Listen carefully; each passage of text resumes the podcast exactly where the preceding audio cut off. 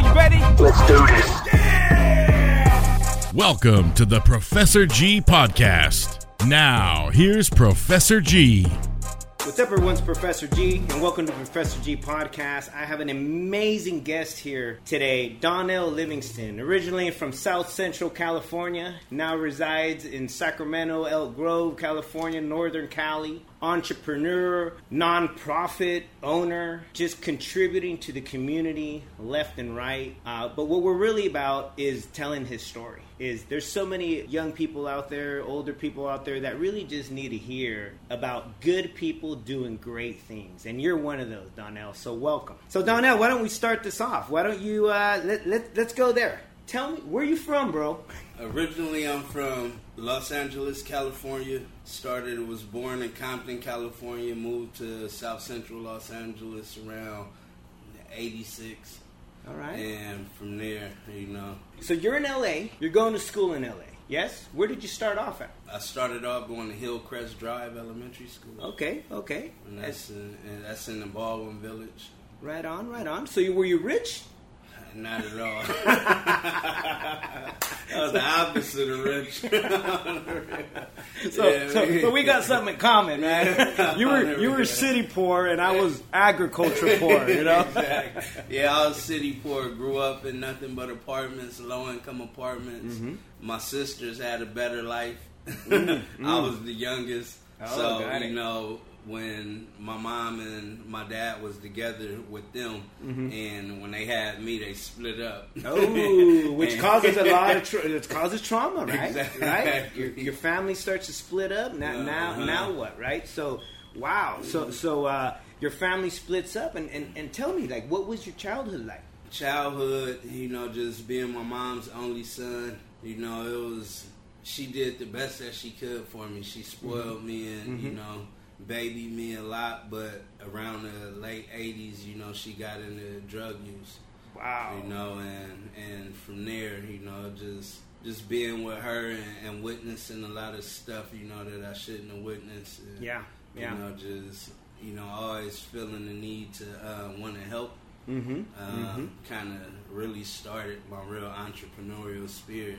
Yeah. Just being with my mom and witnessing her struggle and Right. Her struggle know, with addiction, right? And you're and, addiction. and and a lot of times, well, like as young young men in our families, you know, we have to then start to think about providing, right? When Mhm. there when there's uh, uh, alcohol addiction, drug addiction, you know, any kind of addiction, right? The kids are impacted, Mhm. and and it, it drives us in different ways, right? So tell me how how how did you respond to your mom's addiction? I actually, I, I was, you know, it, I was kind of hurt by it. Mhm. You know, I, Mhm. I hated to see her, and then my mom was kind of a strict person, um, real disciplined from how she grew up, and when when she, you know, get off her drug, it, it'll take all that away. Yeah, And yeah. you know, as kids, you know, me and my sisters used to, well, my sisters more than me, use that time to get over on her and ask for Ugh. stuff that Yep. you know we normally wouldn't ask for, and to get us out her face, she'll give us anything. Yeah. But I was the one that really gave her a hard time, and And how old were you around this time? I was probably like around six, seven, Wow. and all. You know, I was young. Yeah. I was young with with a lot of these emotions, and you know, just seeing my mom go through it. Mm-hmm. Me and my mom, just us together. We've been in a bank that got robbed.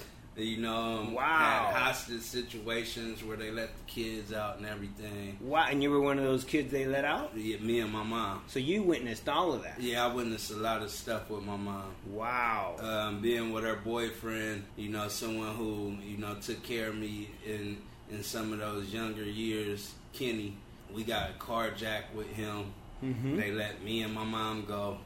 You know, knocked his teeth out and you know all yeah, kind of yeah. stuff. So violence, just violence. Violence, violence Yeah, and you're witnessing this Mhm. left and right.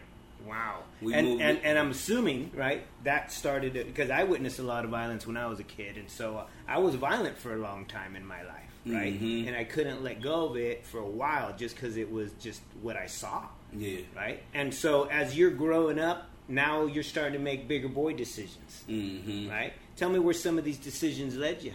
You know, especially after losing my mom, you know, Mm-hmm. it was just, you know, just growing up in the gang community and, and, and being exposed to it. That's that's what I thought, you know, was gonna be. Mm-hmm. Yeah, You know. because that's what's normal. hmm So so you internalize that. It- I it- internalized it big time. yeah, this is a normal. This is how I have to behave. yeah. Wow. And it's crazy because before that, I was kind of shell shocked. Then you know, Mhm. When when it first started. yeah, when it first started, Right, when I the- was scared of everything, Wow. and you know, And then your mom, you lose your mom along the way there. yeah, uh, '96 was when she caught her first long bid, and that was the longest. You know, that's that's when everything happened. So she gets So incar- incarcerated. she gets incarcerated first. how long? How much time did she end up doing? Um, three years. wow. And how old are you? At that time, I was like 12, 13.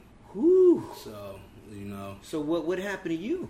I my dad came, you know, to pick me up. Okay. And, was he in the picture from the beginning, or he was so in and out the picture, but not not so much. My Okay. mom raised me, you know, up until that age. I, I Until was she was my mom. incarcerated. Until she was and then incarcerated. Pops shows back up. Yeah. Well, actually, my oldest sister took over.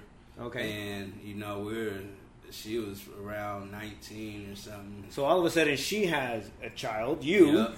And my other sister, my oh, sister. your 19 year old sister now has literally two kids to Yeah. take care of, besides herself. yeah, and this is this is in ninth grade. This is my first year in ninth grade, and uh, man, it was crazy. We we stayed in a, a studio apartment with the pull out bed, Mm-hmm.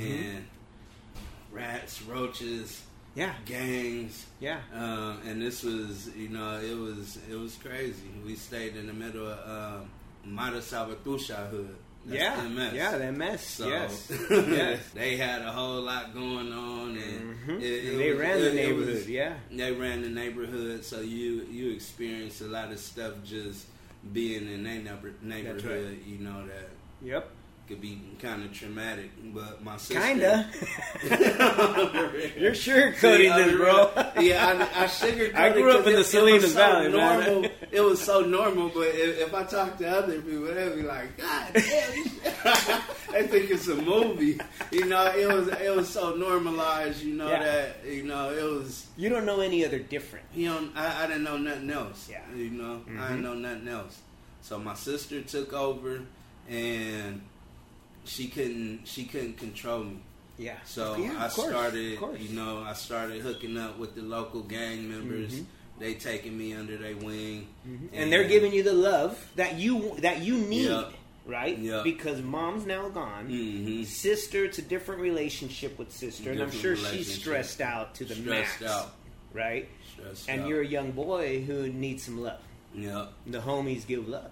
Homies come pick me up, put me in nice clothes, shoes, Yeah. take me out, Yeah.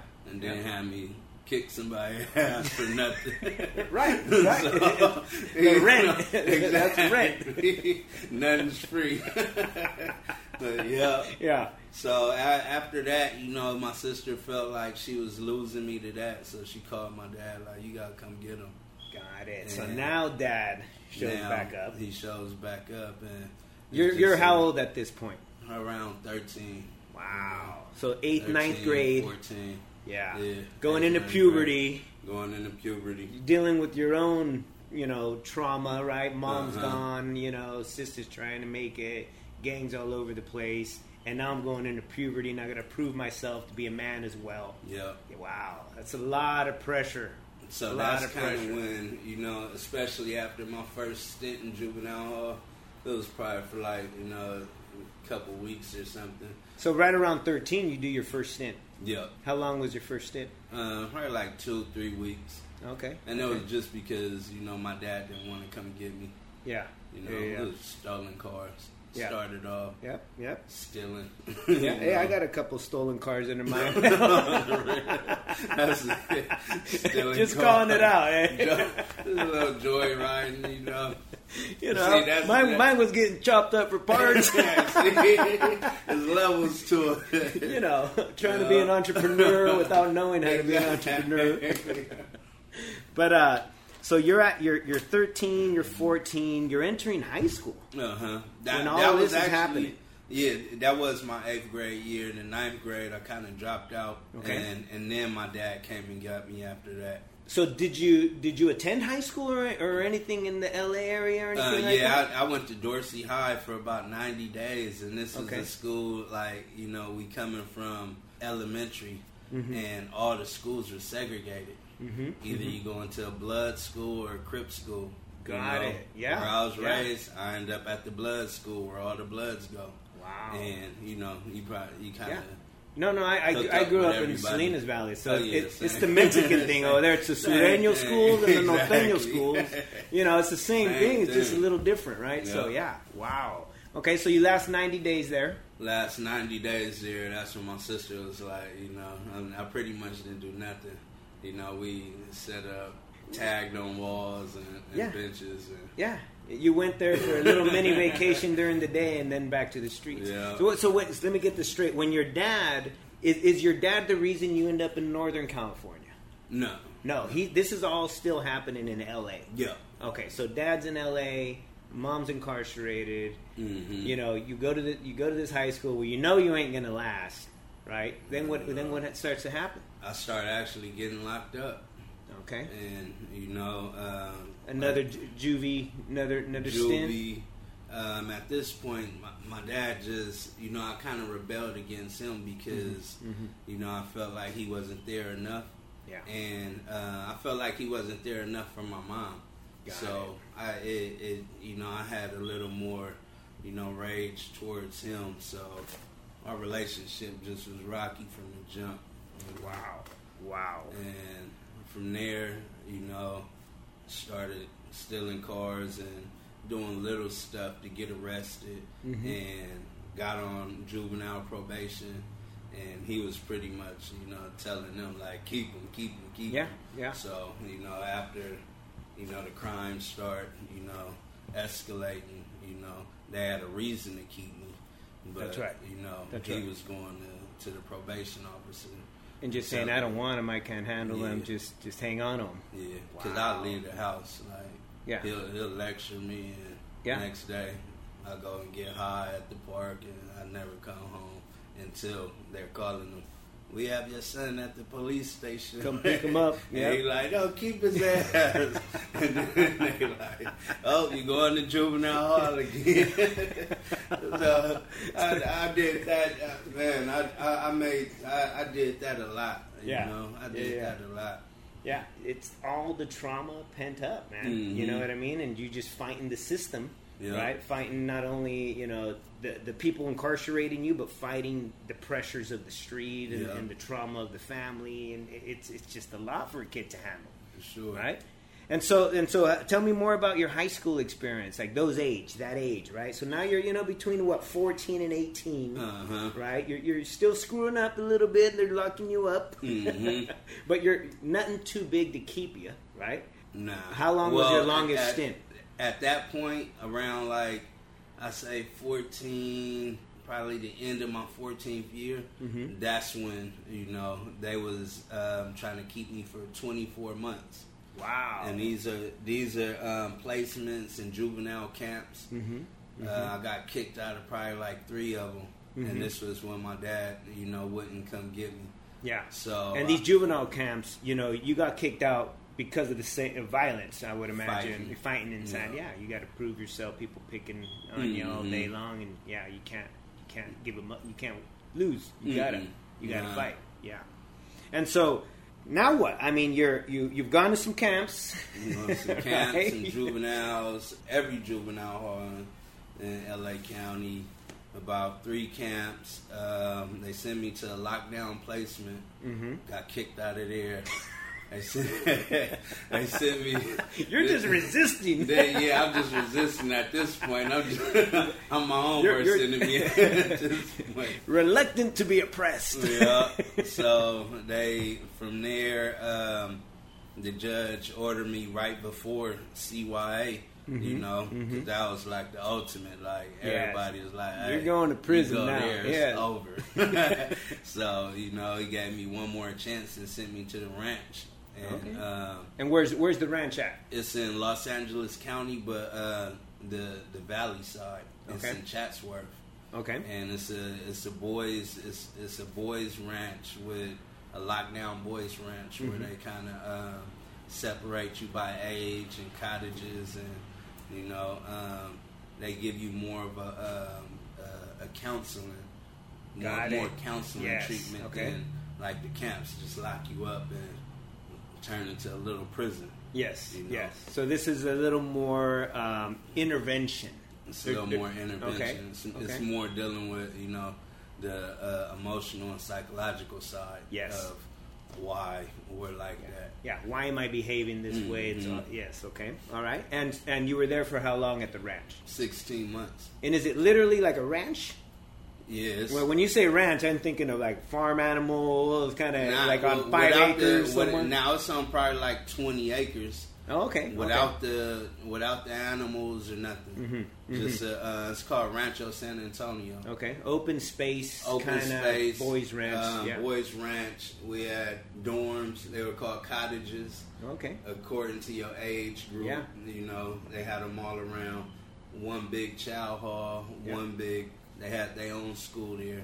Uh, integrated, segregated. What, what, Um, it was integrated. okay. Okay. You well, according to your age, yeah. you know. Yeah. But you were mixed in with the raza. You were mixed Everything. in Asians, whatever. It Yeah. didn't matter. It, it's In, in my cottage, that's my boy Johnny Magayon. Mhm. Right now, he's from uh, Fillmore, Mhm. and that was he came in young too, Mhm. and he was a heroin addict. Wow. and Wow. that was as a teenager. That was my main boy. That Yeah. we the only three left out of everybody in that in cottage.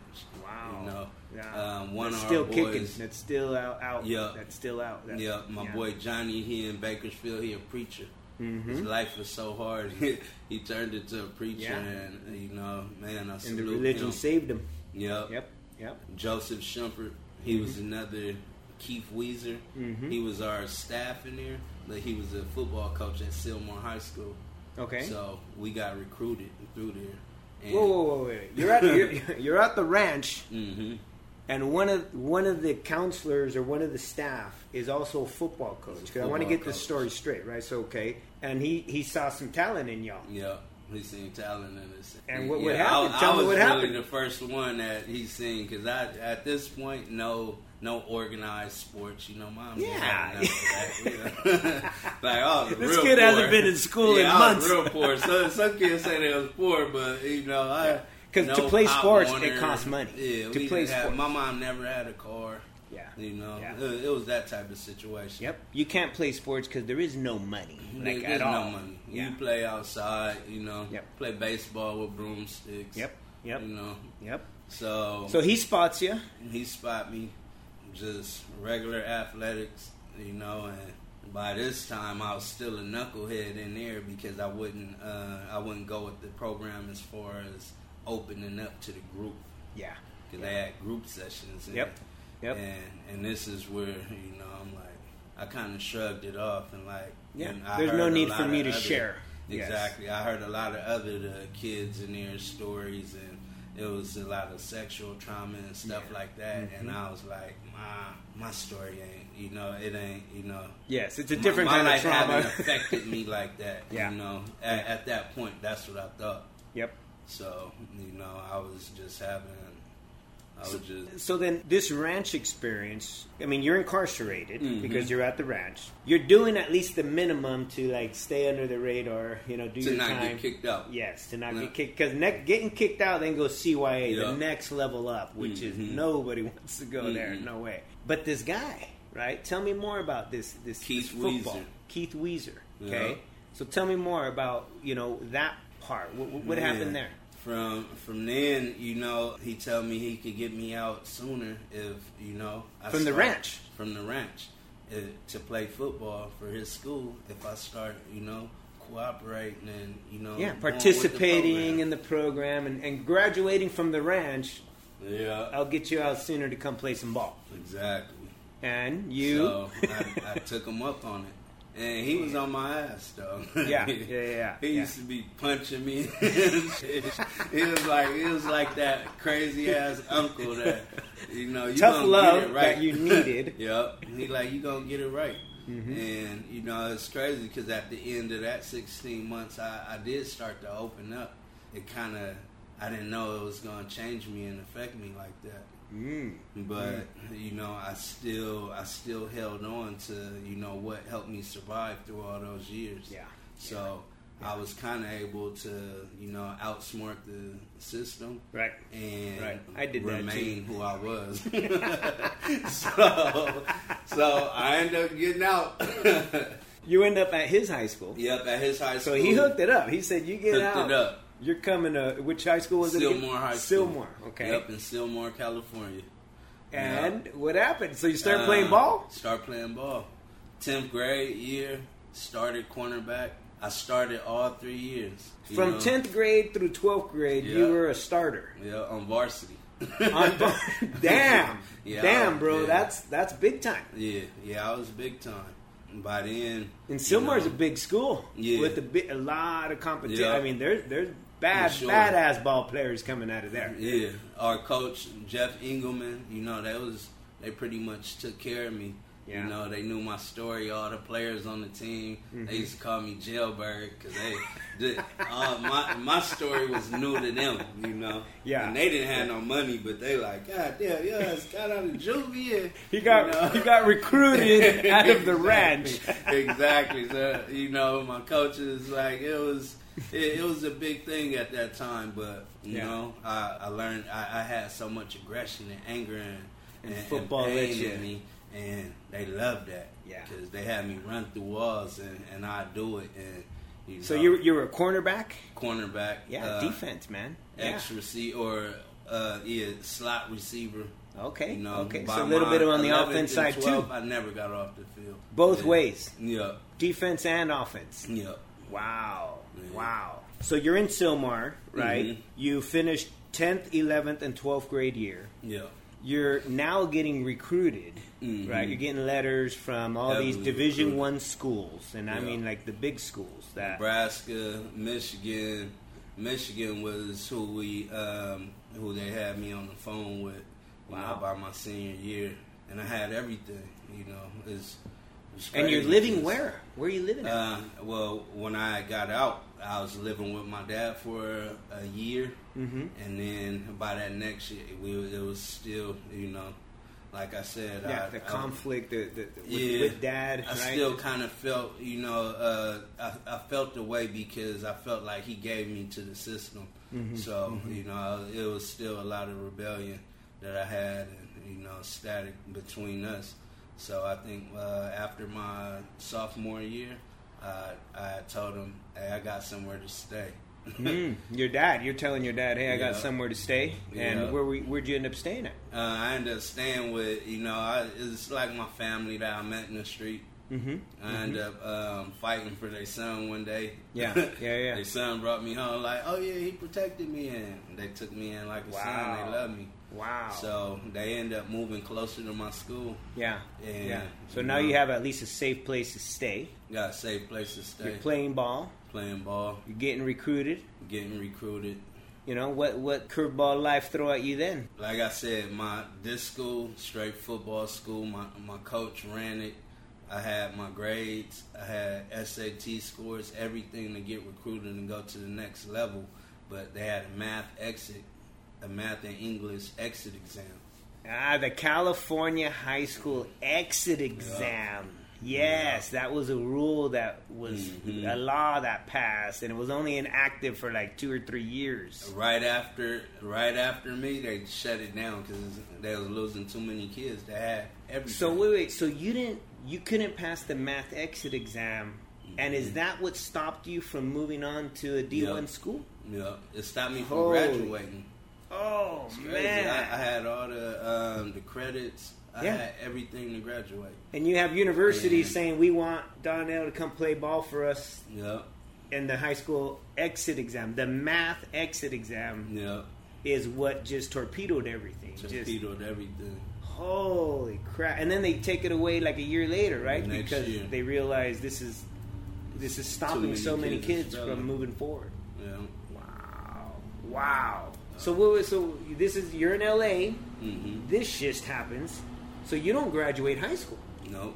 Wow. and that that was crushing too because That, oh, know, hell yeah, that's Like crushing. I said, I like I was the um, you know like the streets and everybody at that point, like they knew my story, and uh, so, a lot of people that didn't, they like, damn, this dude, he, he like out here by himself. Like they couldn't, they couldn't fathom, you know, what I was going through, but Right. they, they like, they was rooting for me because of it mm-hmm. and you know I had people giving me money, taking care of me. Like, oh, he about to, he out of here. Yeah. Yeah. And so He's gonna make it out. He's gonna make it Mhm. out. and that happened, and Oh. it, it, it felt like I let everybody down. Of course, And yes. And you're me. only what 18, 17, Yeah. 18 at the time. Yeah, I'm 18 at the time because I told you I blew that first year off. Oh, So, Ah. you know, talk about spirit you know, crushing. I had to go back, you know, and you know my my godmom lady, the one that took care of me, you know, her Janine, you know, all her people's like, Mm-hmm. you know, they took care of me like I was their son, Yeah. and just to, Yeah. to go back and, and you know tell them that, Yeah. you know, It, it not- didn't work out. I'm Wow. not graduating. Like you know, I really didn't. It was hard to do that. Yes. Yes. I, I wanted to run away then. Yeah, You know, yeah, yeah. and just you know leave it, but you know. so the day comes, you don't graduate. Yeah, well, I took one test, didn't pass it. They gave us another chance um, to take the test. Remember, me and my boy Napoleon, we both looking on the. This the second one. Uh-huh. You know how you look over the Yeah. L's a million times. Your Yeah. name not on there, dude. Yep. Yep. And Your we names- both- your- our names wasn't on there. We, Ah, not on the list. well, so Okay. we went go got, we went to get a forty after that. Yeah. Because your life's your life pretty much has ended again. Yep. Right. For sure. Wow. at, at that point. So it what did you do? Um, what that day? Well, you got a forty. You got a 40. so Uh, we know what you did that day. Yeah. so so Yeah. the next few days, you got to make some decisions now. Because Yeah. now you're 18. You're Now no longer in high school. No longer in high school. Uh, Your your your spirit, I'm sure, is just crushed. hmm Spirit crushed. Now what? Uh, everybody now it's just like um, just kind of in the days. Yeah. I stayed like that for about 60, 90 days. Mhm. Um, just smoking, drinking, hanging out. So you you're know. going back to the lifestyle that you were, that, Yeah. you know, you were doing before. You knew that Mhm. lifestyle. Just because this other, you tried it, it didn't work out, Yeah. right? And we go to what we know, right? And Mhm. what do we know? Is this other life, Yep. right? So you're still in A- LA at the time. Yeah, I'm still in LA at the time, and you know, my godmom, like I said, you know, she gave me time to, you know, kind of, you know, do, like, you know, Yeah, like do what I do. grieve. She To gave you time to grieve, you know, right? and then she was like, "You need to get a job and do something now." Yeah. And I, my first job, it was at the UPS in Mhm. Seymour. Oh man, I did that. I'm already giggling. I don't. Okay. I, you remember Zoolander when they came out the yes. coal mine? Yes. Oh yes. man, that's how I felt in there. I came out face full of mud. I'm like, I can't do this. I thought I was a badass football player, but when it came to working like that, I'm like, oh no, Yeah. man. I'm not gonna do this. This is too, this is too much for the rest of my life. No way. Yeah. Yeah. So So that didn't work out. that didn't work out. Um, I had a cousin that came from Sacramento at the time, and uh, he stayed in LA his senior year. Mm-hmm. And you know, when it was over with with him, he was like, "Why don't you go to Sacramento with me?" Okay. And Okay. I remember we sat on the bus and he was just explaining all the stuff that we could do. Yeah, we could go out there and get jobs and get an apartment and cars. We had nothing. We were sitting in the back of the bus Yeah. and yeah, just a dream. I was right? with it. You were ready to leave LA because of just the trauma that just happened, right? And, Mhm. and you let a, you felt like you let a lot of people down Yeah. from from your adoptive family, basically to the coaches to your teammates, right? And so you're looking what for an escape, I would imagine. Yeah. You want to get the hell out of LA. I'm I done. to get the hell out. Got it. So then that's how you end up in SAC That's how I end up in SAC. through a family member, through a cousin who Yeah. was originally from out here. Mm-hmm. Okay, okay, makes sense, makes sense. So now you're in SAC. You're what, I'm 18, SAC. 19 years old? 18. Okay. 18. And how's that? Oh, now I'm 18 at the time. Ah, man, I came out here. I, chicks love me. I'm from LA. oh, you from LA? Oh, so, you know, it was and I'm sure you're still in pretty darn good shape. Yeah, yeah. I, I, I tried to walk on and play football um, at Sac City. Okay, okay. I um, went out there for a couple days and you know warmed up with the team and at that point I was just crushed by football and I didn't have the discipline no more. Mhm. I really didn't have the um, the the the structure around me. Yeah. I didn't have the people around me like I had in LA. in LA, got it. so you know it just it wasn't realistic to me. Okay. Uh, from there, you know, just pretty much tried to go to school, you know, Mhm. Mhm. and dropped out of school. Yep. Um, What a semester, two semesters later? What we One semester. One semester, just gave it a shot. yeah, wasn't feeling it. Yeah, and said, it was done." supposed, I was supposed to, you know, just play football and you know continue schooling. So when I stopped playing football, it was like school wasn't gonna Yeah. do it for me. Yep. Yep. And So know, now you're new chapter, right? So now you're not in school in not in SAC. school. So what you doing? Uh, I tried a couple jobs. Mm-hmm. Uh, you know, start smoking weed a lot Mm-hmm. because now I'm in Northern Cali. you know, I quit a couple jobs because I was Yep. too damn high. Yep, yep. you know, so uh, my my auntie had gave me and my cousin, you know, another. Y'all got thirty days to get out of here. Yeah. And Yeah, the ultimatums like, hey, you guys are screwing Mhm. up. It's time for you know either shape up or ship out, exactly right? So we went through that. I ended up uh, my cousin's my cousin's boyfriend ended up splitting up with her, and he needed somebody. Uh, I guess he had evictions on his name. Mm-hmm. So my name was clean. He said, "Hey, you can come live with me. You just put it in your name and give me three hundred a month." yeah. So yeah. I was out of there, and you know, kind of we had our own little bachelor pad.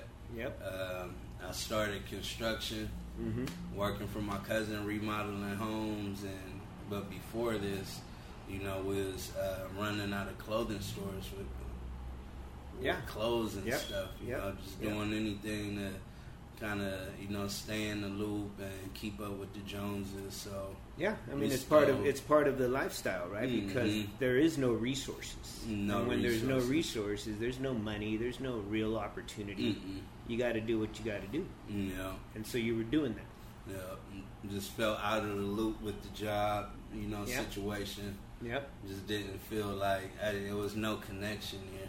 They'll Right. hire me and try to get work out of me, but you Mhm. know, I just Yeah. still felt like an outsider when it came to employment. So Right. it's right. hard for me to stay at a lot Yeah. of jobs. And, and and it's because of everything that has happened, right? And what Uh-huh. you've learned. Your Mhm. survival skills are street survival skills, right? And, Mhm. and sometimes, you know, when I had when I was heavy street survivor skills, I lost a bunch of jobs too. Mhm. Yeah, I just didn't understand that there's a different behavior and kind of that has to happen, Mhm. right? You you tend to learn that you know from from just being employed, Yeah. right? You know, job after job after job, and and yeah, I, I understand the same, the kind of very similar situation. so my cousin got me the job um, remodeling homes. You know, it Mhm. was I was working with Dennis. He is a Vietnam vet, Mhm. and that's that's I felt I felt a sense of connection. You know, he trained me how to do copper tubing, everything. yeah, yeah, yeah. Soldering pipe, He had me do all the dirty jobs. demolition. That's what I started. that was, You're demo, bro. That was all demo. Here's a hammer. exactly. And he he just let me go, but that was the first job that I really felt like, yeah, I like this. I can do this. yeah, yeah, yeah, Um, yeah. Because you're strong I'm strong, and you're angry and like angry, swinging a sledgehammer. exactly, busting windows out. That was like, Oh, it's fun. Uh, So then you're you're doing some construction work out here in Sac. yeah. you're 20, 19, 20? Nah, by this time I'm still like 18 and Oh, shit, this is still right after this high is school. still right. It happened so fast. Wow, wow. it happened so fast. So I, I, I, I do the, you know, the, you know, like I said, was messing around before I got into construction. My cousin worked there. He got fired. Mm-hmm. uh, he wanted to, he wanted to rob a clothing store. yeah. So he called me and he, I kind of introduced him to all this stuff. Yeah. So he needed me to Yeah. do it. Yep. So he called me at work, and I told my foreman Dennis, "Hey, something going on at the house. I gotta go check it out." Mm-hmm. And he said, "Go ahead, take your time." Yeah. I hook up with my cousin, my little bro, little B, and we went to rob the clothing store on Damn. a on a break from work. Damn. End up on a high speed chase through five cities in, in Sacramento. I ended up getting bit by the dog, Mhm. everything. yeah. Yeah. And my cousin ended up bailing us out. You know, the next couple days I went back and. I I told Dennis and he just shook his head like Yeah, because now you got some charges. Now you got some felonies, probably charges. Yeah, yeah. So, you know, I went through that. Probably was out for like mm, another four or five months. Uh huh. Caught my first um, strike. Wow. From that, from, from that. that. Yeah. Eventually, you go through the court system, Yep. and, and boom, there's your first strike. And Gave me a strike in the county lid. okay, and So I, off of the county lid, that's like 12 months. I did like 10 and a half months Mhm. off of that. mm-hmm. Sac County. Sac County. Yeah, I'm familiar with that place too. Did that on the radio. When I first So, came out know, here. That's what I'm saying. When I first came out here, I was like, oh yeah, this, you know, it was less restricted like LA. Yeah. Yeah, it was, it was- like- this was the wild, wild west, you know, twenty years ago, bro. radio. Twenty years ago, Like, for real. And that's what I when I came here, I'm like, what? Yeah, me too, man. It was it was uh, it was a, it was a light bulb moment.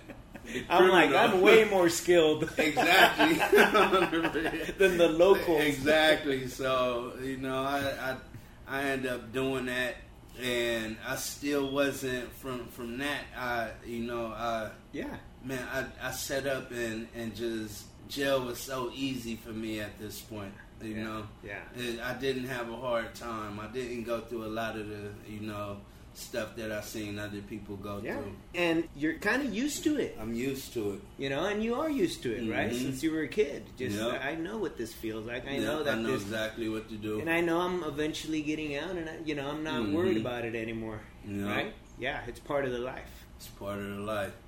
Okay, so then what you you, you, you that stint there you do 10, 10, 10 and a half months. ten and a half months. I get out. Right before I get out, I told and wrote my brother, Dewan, like, yeah, when I get out, we gonna sell this, do this, sell that, do all this Mhm. crazy stuff, and it's crazy because he, he still had the letter.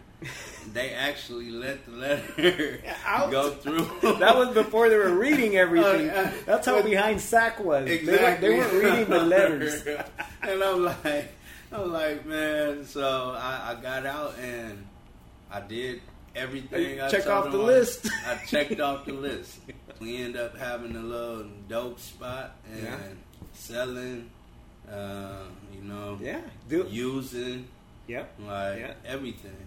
And eventually, And eventually, uh, six months later, after my release, Mhm. I um, I caught a dope, caught my first dope case, damn. and she said I went to the public defender's office, and I remember she said, "Oh, state prison," and I'm Mhm. like, "What? I only been to the county once." Yeah, yeah, and yeah. she like, "You signed for a strike," Damn.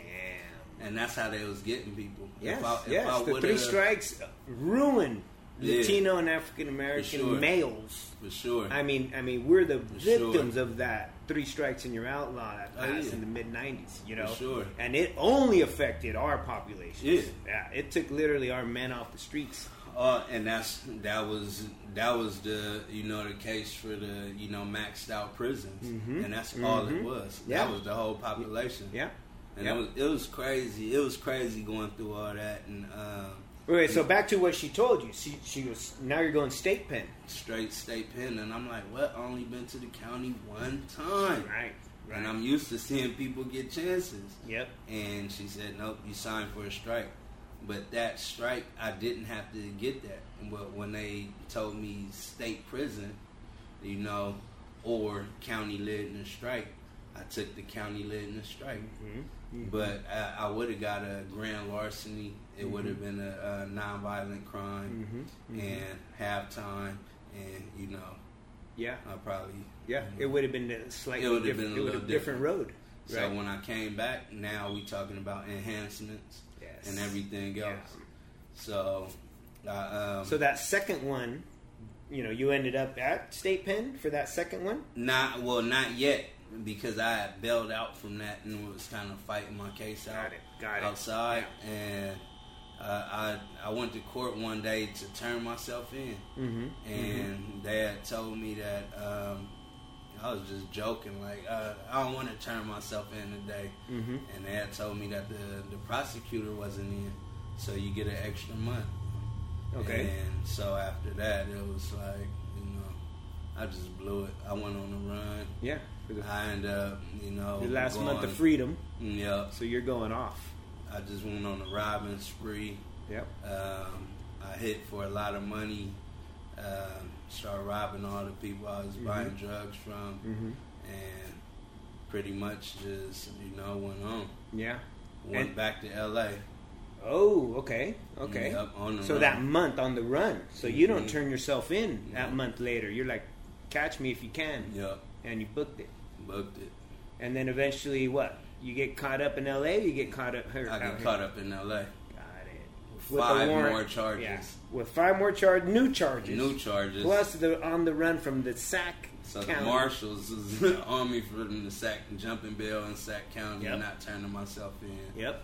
Caught me with five new charges out there, and at this point, you know, all the money was gone. We had a, uh, it was it was so so much fun at that time, you Yeah. know, just spending the money and you know Yeah. partying all night and all this stuff. And I came to a point where you know all the money was gone Yeah, you burned through it all. burned through it fast. Um, people was complaining about me being. My family members was complaining about me being at their house because they like, you know, he on the run. Yeah. Now my money Yeah. gone, so you know everything's changing on me. And they know when you get busted, I ate aided and abetted. Yep. so now, now, know. now I, I Exactly. might go to jail Yeah. because you're hanging out here. Exactly. so I, I Wow. went from that stage. I man, I, I went to. I, I was I was so depressed by the end. I was popping pills at the time, and Mhm. you know, I, I just I hit an all time low. Yeah. And you're now 20, 19, Now- now I'm 20, 20. 21, 20. Now I'm twenty. Okay, so you're not even 21 yet. No, you Damn. know, I was I was um, a, a few. Well, about two months after my twenty first, that's when you know Mm-hmm. that's when I got busted and went to prison. Okay. And then so that uh, the five charges, the pending charges from over here in Northern Cal. So now, For the gun and invading and in the assault in L.A., they gave me thirty two months okay, with eighty percent. yeah, Um, they Sac County was giving me another thirty two with eighty for the drug case. mm-hmm. uh, about time I went out, well, that I still hadn't dealt with Sac County about the drug case yet because I had to do the LA time. so it. they sent me to prison.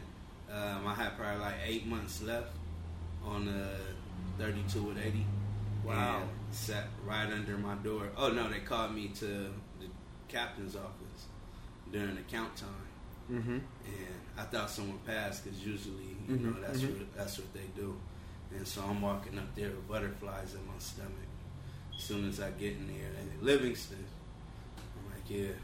He throw the the warrant from Sac County. Ooh. Now this is another charge from Sac County Yeah. for another robbery, and oh, Sac County coming to get you in seven days. The next day, I was out of there. Wow. Sac County gonna come get you. Wow. So I end up, you know, getting that time and then going out to fight this robbery case. And now it's like, you know, now we talking about strikes. Yes. You know, Yeah. um, multiple, years. enhancements. I was facing 28 years.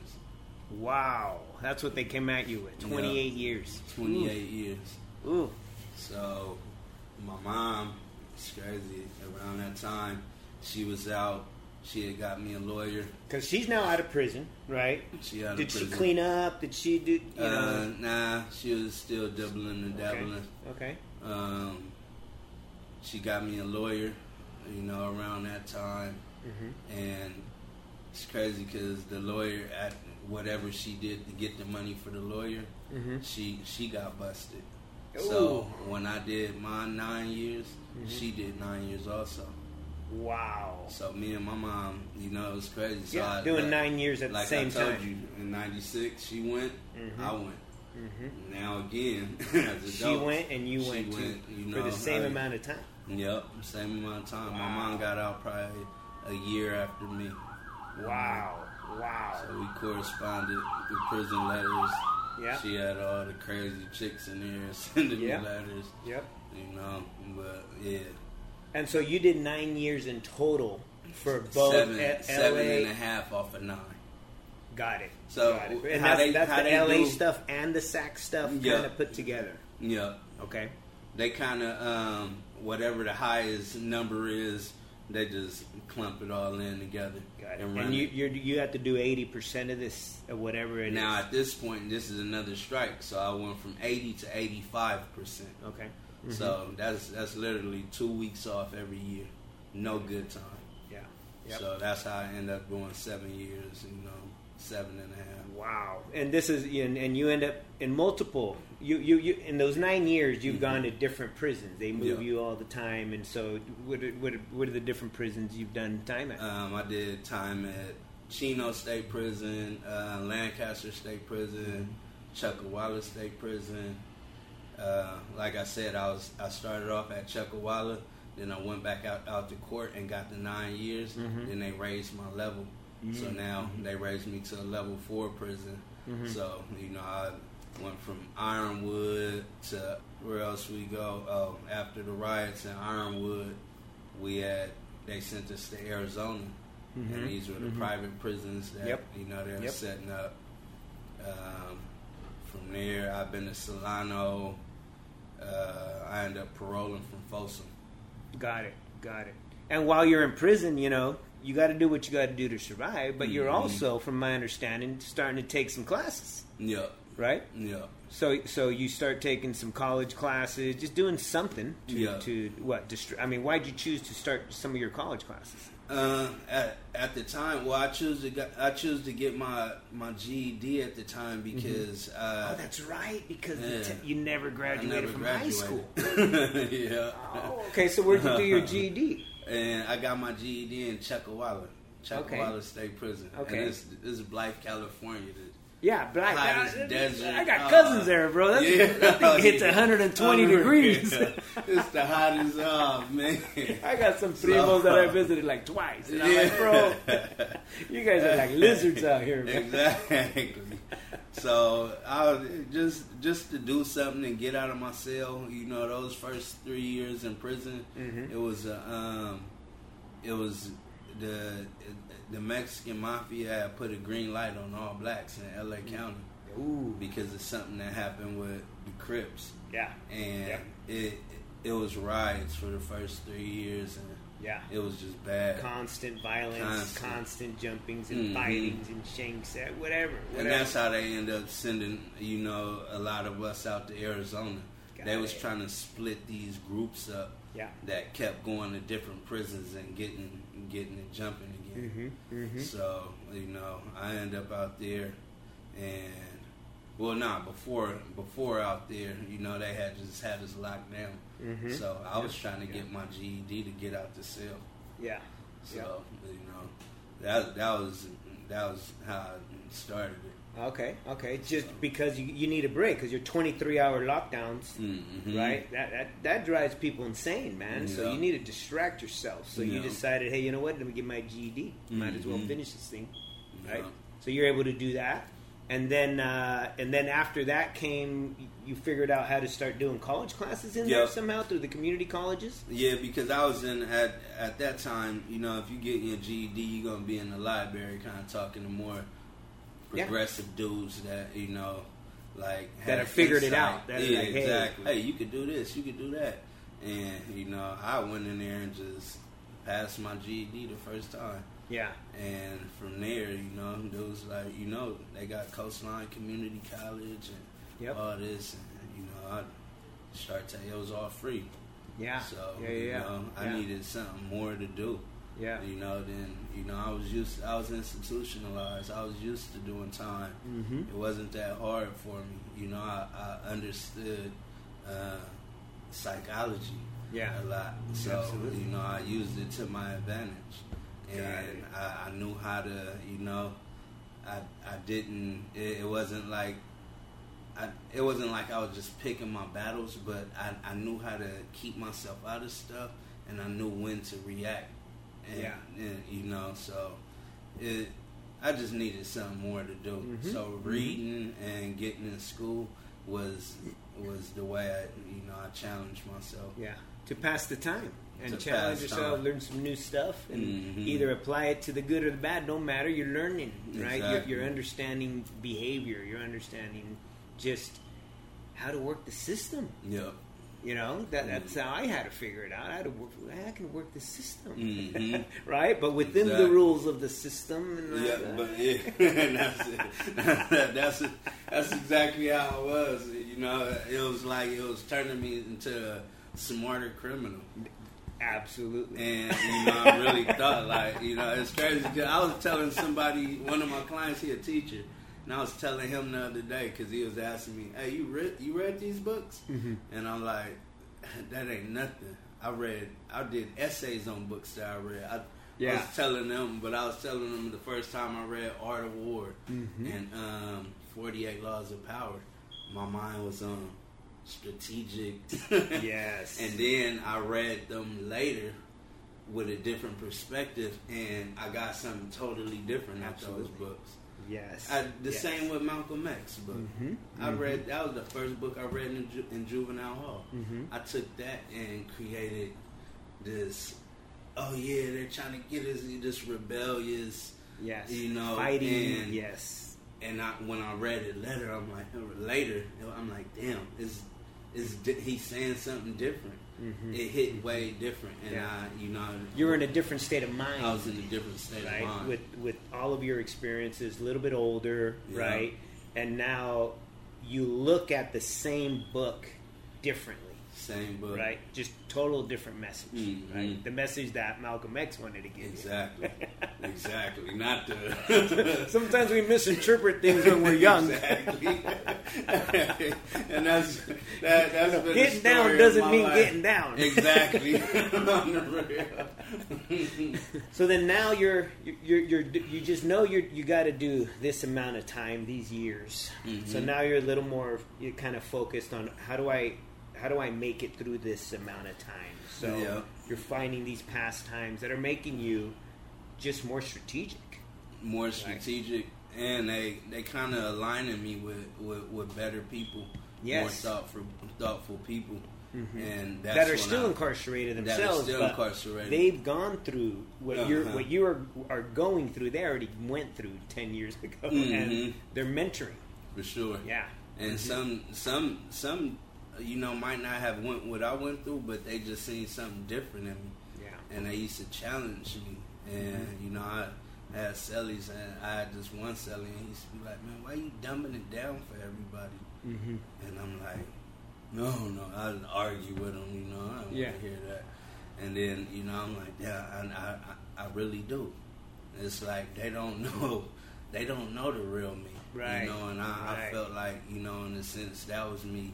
Yes You know, I yeah. felt like I was yeah. like, the imposter yeah Exactly, and, and inside, you know, because I'm like, it's, it's like an act, and I'm like, yeah, It's I'm theater. acting. exactly, and then I'm like, this is what everybody doing, Mhm. because you know, I didn't set, I didn't set in sales with lifers, and you know, big bad, tatted up, Yeah. and you know, they get to talking to you about you know life, and they turn into totally different people. Exactly. I'm like, the, what you're seeing fake. is not It's not real. what's inside. I'm like, this is fake. Yes. All this is fake. Yep. And it's like you uh, on the prison yard. Everybody, you you do it so much. You you you think it, it's You think it's real, but it's you not. You think it's real. It's not. It's not. And I I didn't had I didn't had some of my North Day partners, some of my South Side partners, Mm-hmm. um, especially going on my educational path that was on that too. Yeah. And the conversations changed Exactly. from politics to man who I really who I really am, Mhm. what I really want to be. Mhm. And I seen this from from some dudes, some stand up dudes Yeah. who was just like me. Yeah. And you know, I I came to a point as, as as far as my card and the black card where I had to suppress a lot of you know my the education and the stuff I was learning Mhm. because it was just over these dudes' head. Yes. So yes. I start linking up with other races because it was the same thing. Yep. It's over their head. Yep. So now we finding little, you know, our own little, you know, Intellectual crew yup, of people that are ready, Yep. right? It's a mentality Yep. thing, right? We're not Sure. ready. I wasn't ready for many years, Mhm. but when it finally, the day came that that little spark hit, it's like, like damn, you, you know what I mean? All Yup. the rules are different, and now it, just snapped, and I'm like, oh, and you're right. Now it's like, okay, let me seek those others who are th- there or beyond that, because there's so many others that are just even at a much higher and it's level. crazy. I, did, I really didn't see. It Yeah. came to me. Yes. Once I got real, you know, with myself, and uh, it, it'd be, hey, here, check this book out, Mhm. and then, hey, check this one out, and you know, I I had a celly that was on on Mhm. meth, Mhm. sniffing meth, trying to get me to mess with meth, Yeah. and you know, uh, he had a lot of time left, Mhm. and you know, I probably had like four some years, and you know, it was just, you know, he'd see me studying and Mhm. you know, hooking up with my other brothers, Mhm. exchanging books, Yeah, and- having a different conversation. yeah, right? it was uh, It, it, it was all like, hey man, you know, this helped me grow. sure. I'm sharing it with you. Mm-hmm. Maybe it can do a little bit growth as well, and then you share with me anything you got that'll make me grow. At that time, mm-mm. Yeah, they didn't want to hear that. Yeah, He didn't want to hear yeah. Your cellies are like, It was over no, his head. Not It- ready. It, not really ready. made him envy me more. yeah. But you know, I had been a, a callous uh, convict for so long. Uh, I was he he knew that they knew they couldn't do nothing to me. Yeah. Yep. You know, Yep. they knew they just couldn't run up on me. I wasn't no pushover. Yeah. So it's, uh, it, I'm still holding on to this too. Mhm. But you know, he's seeing the different side and seeing who I'm associating Yeah. myself with, Yep. and you know, it's it like if they could have, they would have. Mm-hmm. But Mhm. you know, I was still like you know right. in the loop of And the game kind of respects that, right? Mhm. Because I remember when I was in it, it was like you. Those are now the new, like philosophers, hmm and and that's what you become, right? Yep. You're a veteran, a veterano, exactly. but you're thinking so much more strategically and globally, not only of self but also of the whole game, right? Mhm. And and it's it's a mad respect that the the people that aren't getting out, right, the lifers, a lot of them do, you know, bring that back to the younger ones. Some of them don't.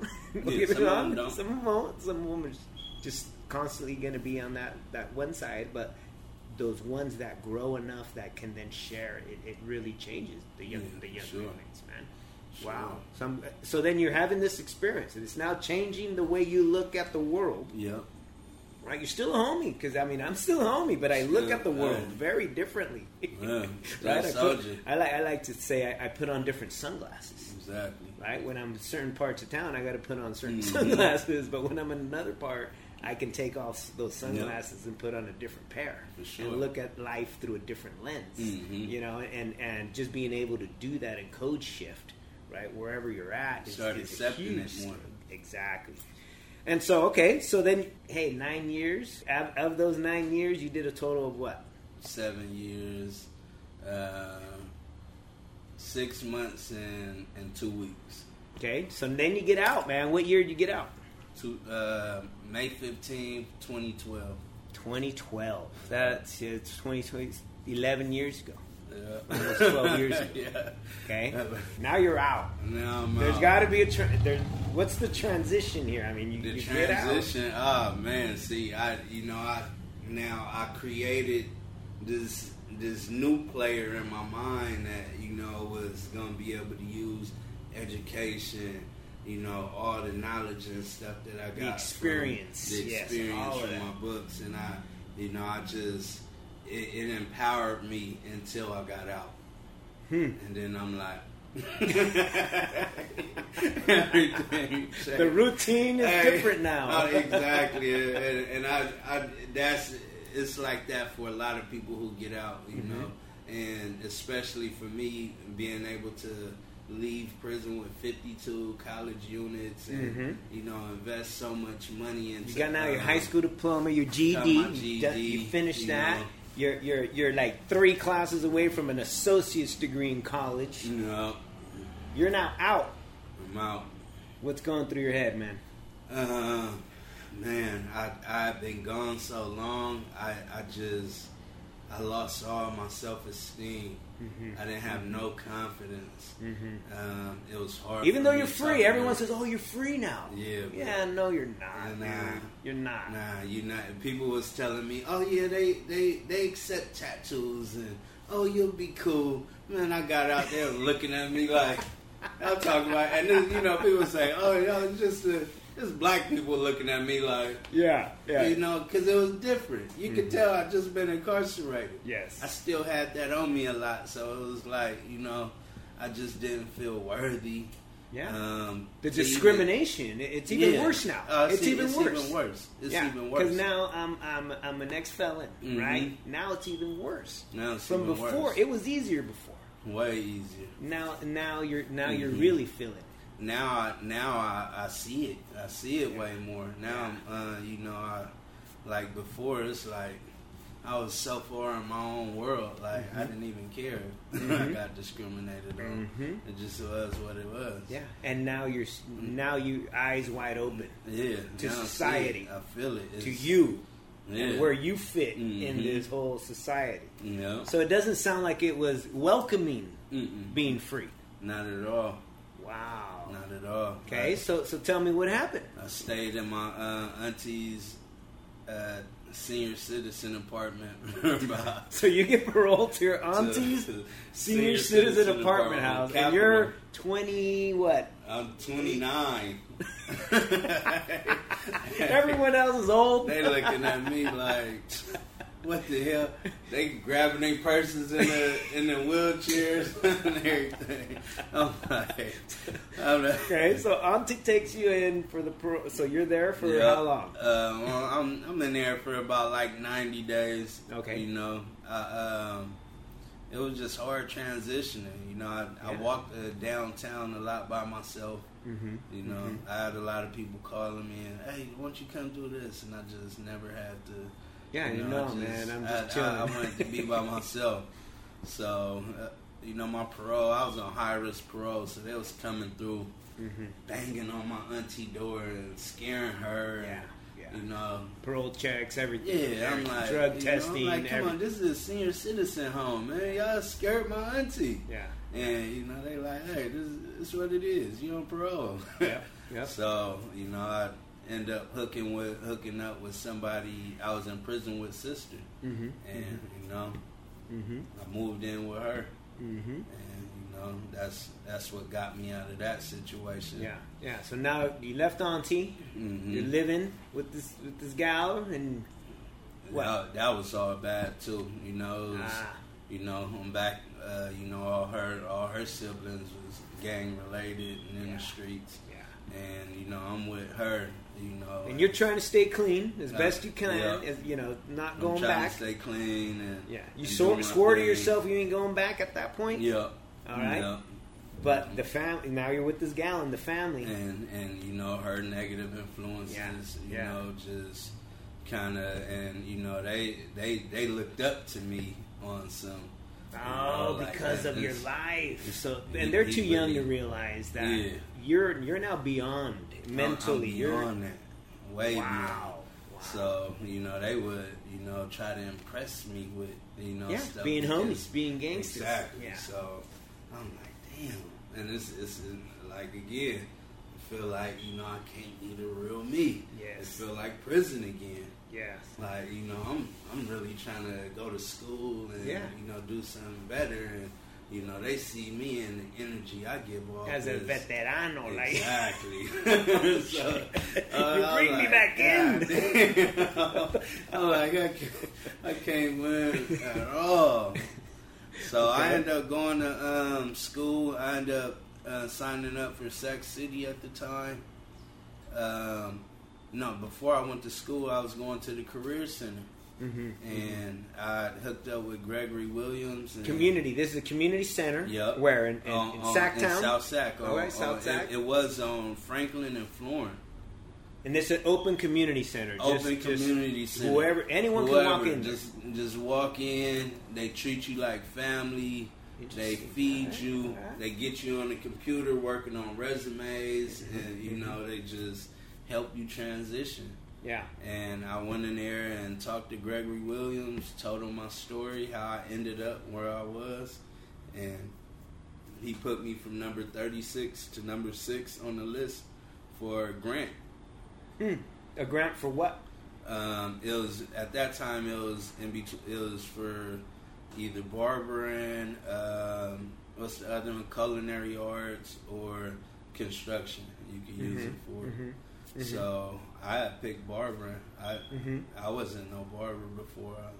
Yeah, you know. nothing. You never cut hair in the joint. Nothing. nothing. They So- cut your hair. You never. You weren't the barber there. So well, you. I had I hair I cut my hair a year before I got out. Mm. I never cut my hair. I had long hair in prison, so I cut my hair off thinking, oh, I could blend in with society better because I was, yeah. you know, I wasn't bald headed guy. they like, man, you got tats on your face. So yeah, so you know, I he he got me on the list and and they paid for your barber school. they paid for my barber school. At that time, I was um, to get out of the chick house I was living in. Mhm. I went to school all day, Yeah. um, yeah. barbering from nine to four, and then from probably like five to Yeah, nine. Just avoid going home. City, Avoid yeah. going home because if, if- because it, it just it, it drained me at that point. that's right. I had seen so much violence in prison that uh, it came to a point where I, I hated hearing people get knocked out and they and they head hitting the ground. Like it had turned my stomach. Yeah. So Yeah. it's like I, I was just you know I just Yeah, wanted just to sick run of it. away. I'm just sick yeah, of it. just, Just sick, sick of of it. it. Just give me know, and- another environment. And they were thriving off of that. Yeah. Oh, we did this and exactly. Oh, and I, I was just me too, man. It- it, man. It turned me off. Like, same. It made me look at her a certain way, and, Yes. and, and I'm like, eh, this ain't you Same know, me no more. Yeah, I, I, I can't do this. you Wow. know. Wow. Wow. So I, I ended up going homeless after you know getting on my um. Well, I took some more classes at City College, and then I finished my barber license Mhm. in 16 months. Nice. But after that, I so wait, wait. So you got your li- your license now from this program, Yep. right? yep. And what was the gentleman's name again? Gregory Williams. Gregory Williams. So Yeah. so he, he he was a big part of that initial transition big as soon as you got out. Very big Right. part. And then and then you know I'm sitting at ambition. Yep. That's it. Tell us a little bit about ambition. So that was that was another thing, uh, and uh, yeah, if you if you pay attention to you know all the names of my businesses, it's all regarding you know my life. Yeah. So Yeah. ambition was you know the ambition to become a better person and uh, a businessman, and I, I started that. In, in So prison. Ambition Barber Studios, Mhm. right here in Elk Grove, California. Elk Grove, California. and you're working it, man. You're an Yeah. entrepreneur. Yeah. You're your own boss, Yeah. right? And you're still taking care of the community. Yeah. Because I come in here, community's oh, yeah. here, oh, yeah, the community right here. right? Community right And, here. and and you're a counselor, yep, for sure. right? Because that's what barbers do. Yep. You're- And sometime I'm I'm getting counseled too. That's right. That's right. so That's right. yeah, that and that's what this space And when I I left another shop, it was 15 barbers. You know, you kind of get drowned out and Yes. you just focus on the money. But when I came here, I wanted to, you know, create that environment and that vibe for even the youth to come in here Right. and see and hear something. and want to be here, right, and hear a different message, Mhm. right, than what they may be normally hearing at For home sure. all the time. So, Yeah. and that's you know, And so you've been you, this shop here. You've been you've been well. You've been barbering now. How many years? um, I got my license 2014. 2014. So Yeah. almost 10 years. Yeah, You know, 10 full blown barbering. Yeah, I've been in here three years. Three years here in the, May in the 15th. Grove, May 15th. So what's the address out here, just in case someone wants to come Oh, the back? address is 9093 Elk Grove Boulevard, Suite 202. Right Elk on. So Grove, for them to make an appointment, what do they got to do? Oh, you could just call. You Give know, me the number, man. Give me the number. 916-872-0725. You know, call, Make your appointments, man. You know, make Call, text, make your in. appointment. Come on in. Yeah. Check Wow. it. Check us out on Google. You know, Right on, right on. And that's Ambition Barber, Studios. Studio, Elk Grove, California. But that's not the only thing you're doing. Tell tell me, tell me about these other two ventures you got Alright. going on. So the Dude brand, that's the that's the for-profit clothing line. So you have a clothing line called the Dude Brand. Yeah, Okay, tell me how that came about. that came about um, around 2017. My nephew was skating, and you know he's LA also area, South Sa- Central LA. Okay, Um, he had just chose to do something different than you know they normally do where he grew up at. mm-hmm. and I wanted to um, I wanted to put something behind him to encourage him to keep going and and you know be who you are. Mm-hmm. So I started the Dude brand. His name, his nickname from the family is Dude. So Okay. I created the Dude brand to be a minority skateboard apparel company because of what you saw. because of Right. what I saw. Skating was keeping him out of out of Yep. the same lifestyle that maybe you followed, Yep. right? hmm And it was a distraction for a lot of kids, Sure. a lot of kids of color, hmm right? And you wanted to give them a clothing brand that's them, culturally relevant, Yep. right? By people who understand that lifestyle. people who understand that's um, that's a part you know Wow. that they could connect with. And that so that and so you have your own clothing company, Mhm. right? The Dude brand. The Dude where can brand. Uh, where can I find your clothes? Um, you can find my clothes. Well, we actually at the pop up shop in the Arden Mall in Sacramento. in Sacramento, Right on. um, and that's uh, that's right across from the Arden Mall. That's Mhm. the Arden area. I don't know Yeah. the address, but um, that's right across from Forever Twenty One. yep, in the mall. We're right on. Right. We, thedudebrand.com is live, you know, website. So you can go either to the Arden Mall in Sacramento or get it online. Yep. Good for you, man. Good for you. Yeah. And, and with the cause, right? The Mhm. Dude brand is is is helping young people Yep. have a different option, hmm right? And and that you know that that, that that's something I believe in a lot Sure. is we got to give our kids options, Sure. right? And in this case, it was that skater brand apparel. Yeah, yeah, And it is it, it was really just just like the the same kind of you know thought process I had with changing my life. It was like you know I need to challenge myself. I need to do something that Mhm. that's that's not being done a lot. Mhm. So you know when it came to you know the name, keeping the name neutral and everything, I Mhm. wanted to get into the space, but I know I'm not accepted. Yeah, yeah, yeah, you know, yeah. I didn't have people think like, damn, the dude brand, like, damn, that's you. Yeah, And completely. it- it- yeah. and I'm like, you know the Dude brand. I'm like, exactly. we doing cowboy hats or, or- exactly. so you know, it's again, it's like uh, it's like just challenging myself and and um, really giving me, you know, more more of a workload to you know keep Yeah. me busy, Keep and keep busy. me focused, That's and, right. and be more of a testament to you know the youth. Like when they see it, when they see me doing my thing, it's like damn. So this is amazing. So so you own two businesses, Mhm. but but there's more. Yeah, there's a little bit more. there's a little bit more. Tell me a little bit about this other venture. All you well, that's the nonprofit, the Dude Brand Foundation. So you founded a nonprofit Yep, called the Dude Brand Foundation, Yep. right? Which is a 501c. 501c3, 501c3. That's right. Okay. in And 2020. 2020. So a couple Mhm. years, uh, three years in. Yep. And what what do you do with that? With that, I pretty much, um, you know, we we do advocacy. We uh, we do feeds, homeless feeds. Wow. You know, we we just pretty much connect with the with the you know super disadvantaged. Yes. You know, Yes. yes. and- Housing insecurity, homelessness. Yeah, You know, that. mental health. mental health, mom and pops on drugs, you Yeah, know. yeah. They're just connecting with the people that, you know, like society kind of, Yeah. you know, They're, they're their invisible, bro. They're invisible. Exactly. The homeless, we treat them as they're invisible. Exactly. right? You walk by them, and you know, and it breaks my heart, right? Because their Mhm. life is is probably the most vulnerable sure. out, of, out of out of anyone's For life, sure. and and so you're doing your part, I'm doing my part. making sure they, they so you're doing some some feeds for them, you know, right around Thanksgiving or, or Yeah, or what- we, we do the more. annual Thanksgiving feed, and you know what I wanted to do was you know be able to you know cook food and high quality food, Yeah. organic food to Yeah. be able to you know nourish them and to just give them that sense of normalcy.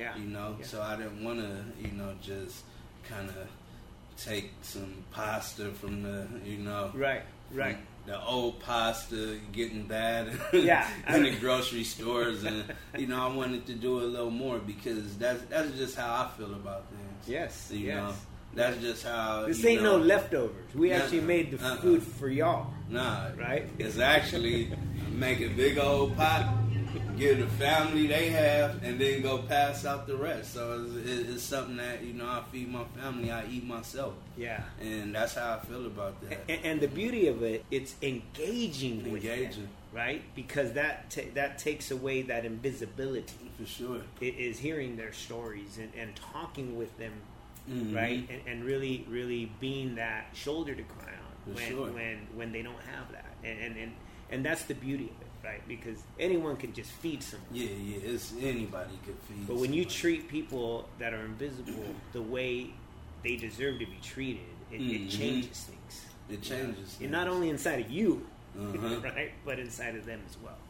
Exactly. And I had one one feed one year. I talked to some dude. He he was this dude was a, a food reviewer before the YouTube. You Mhm, know, a mhm. professional food reviewer, and he start uh, ha he had a seizure, and that's what Triggered just his job lost and Everything. and that's how he ended up homeless. because of a seizure that you know Yeah. you no one can control that. Can't control it. The job cut him off, and Yeah. he lost everything. And you know, I'm I'm talking to him, and like, you know, and a lot of people think, oh yeah, they're on drugs, they're crazy. You know, they got their yeah. preconceived notions about them, and it's like this dude been successful before, That's right. and he was let go because you know he Life circumstances. and That's right. and he was you know he he had been at that camp for about nine months and he was looking you know i guess the state had said they were going to offer him something and he Mhm. was just waiting in limbo in between time.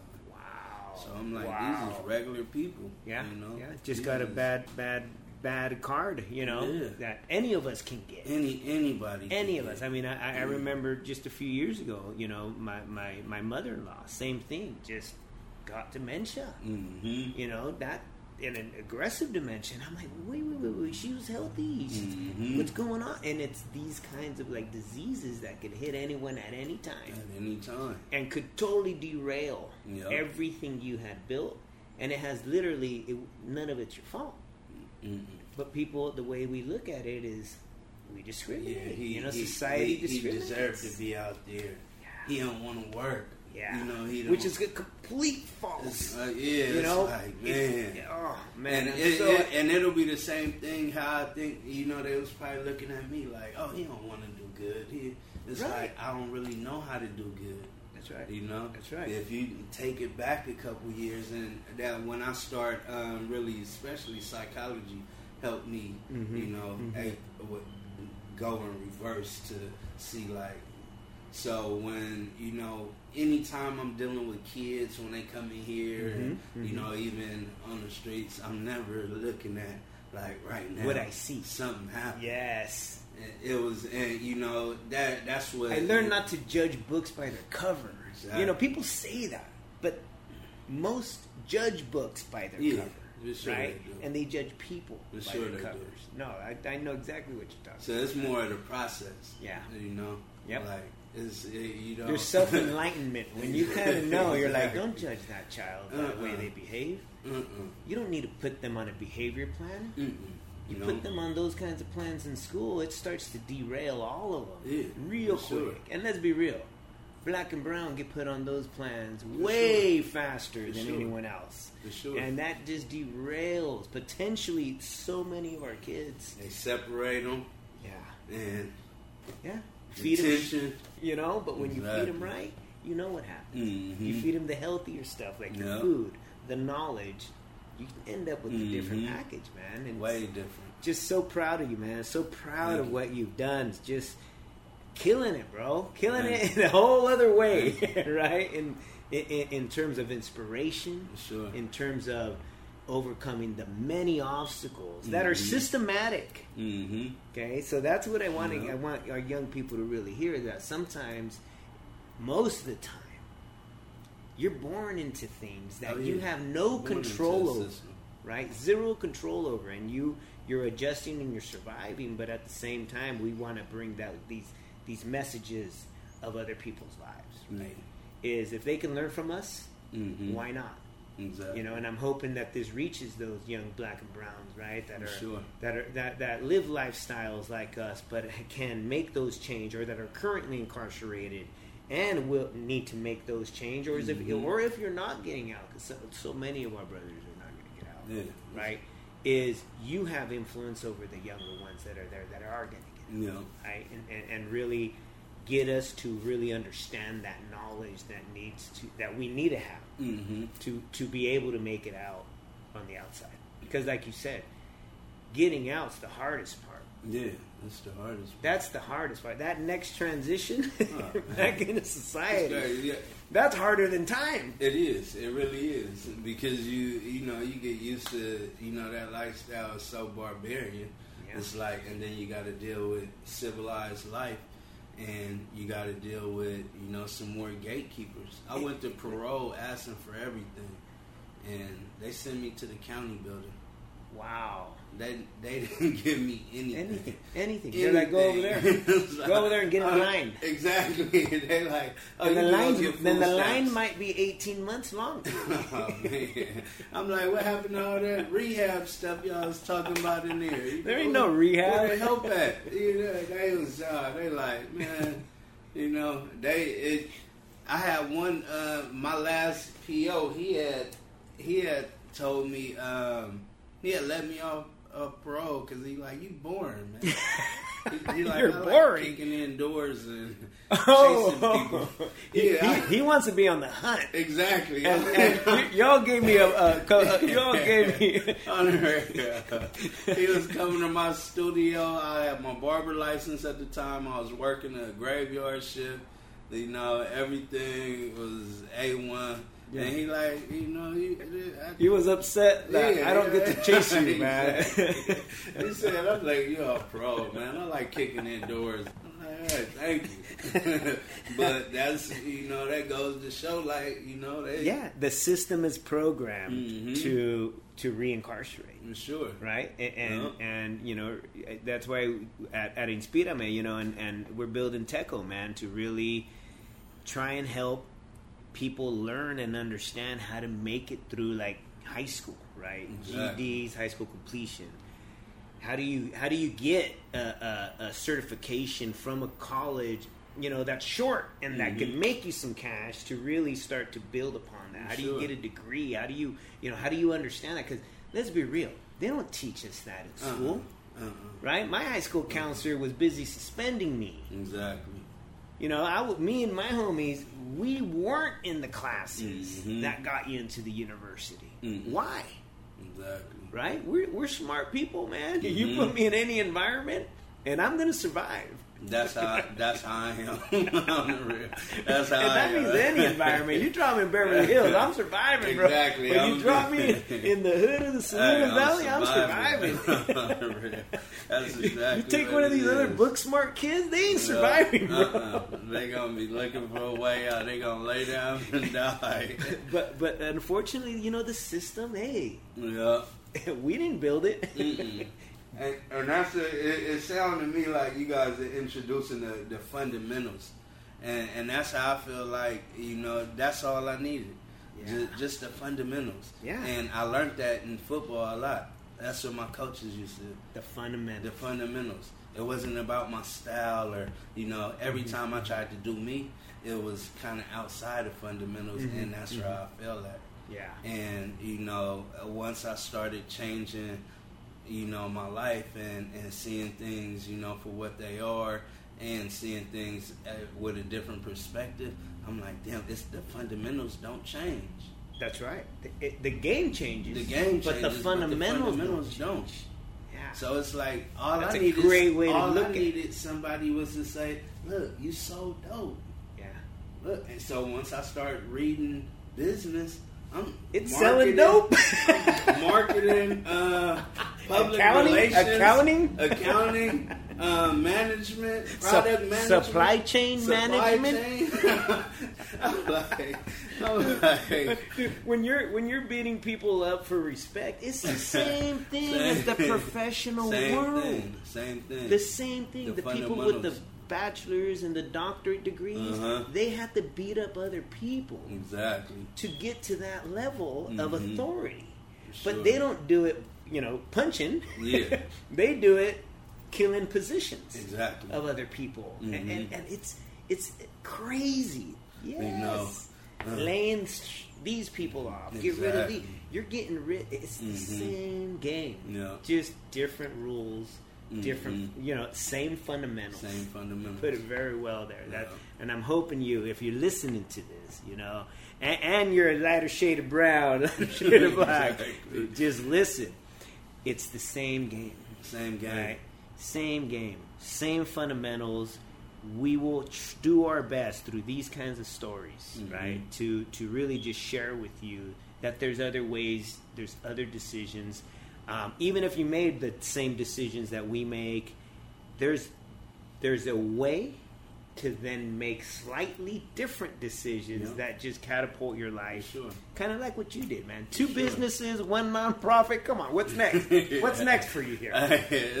I got ten years from now. Ten years from now. What what, Ah, what, what are you thinking?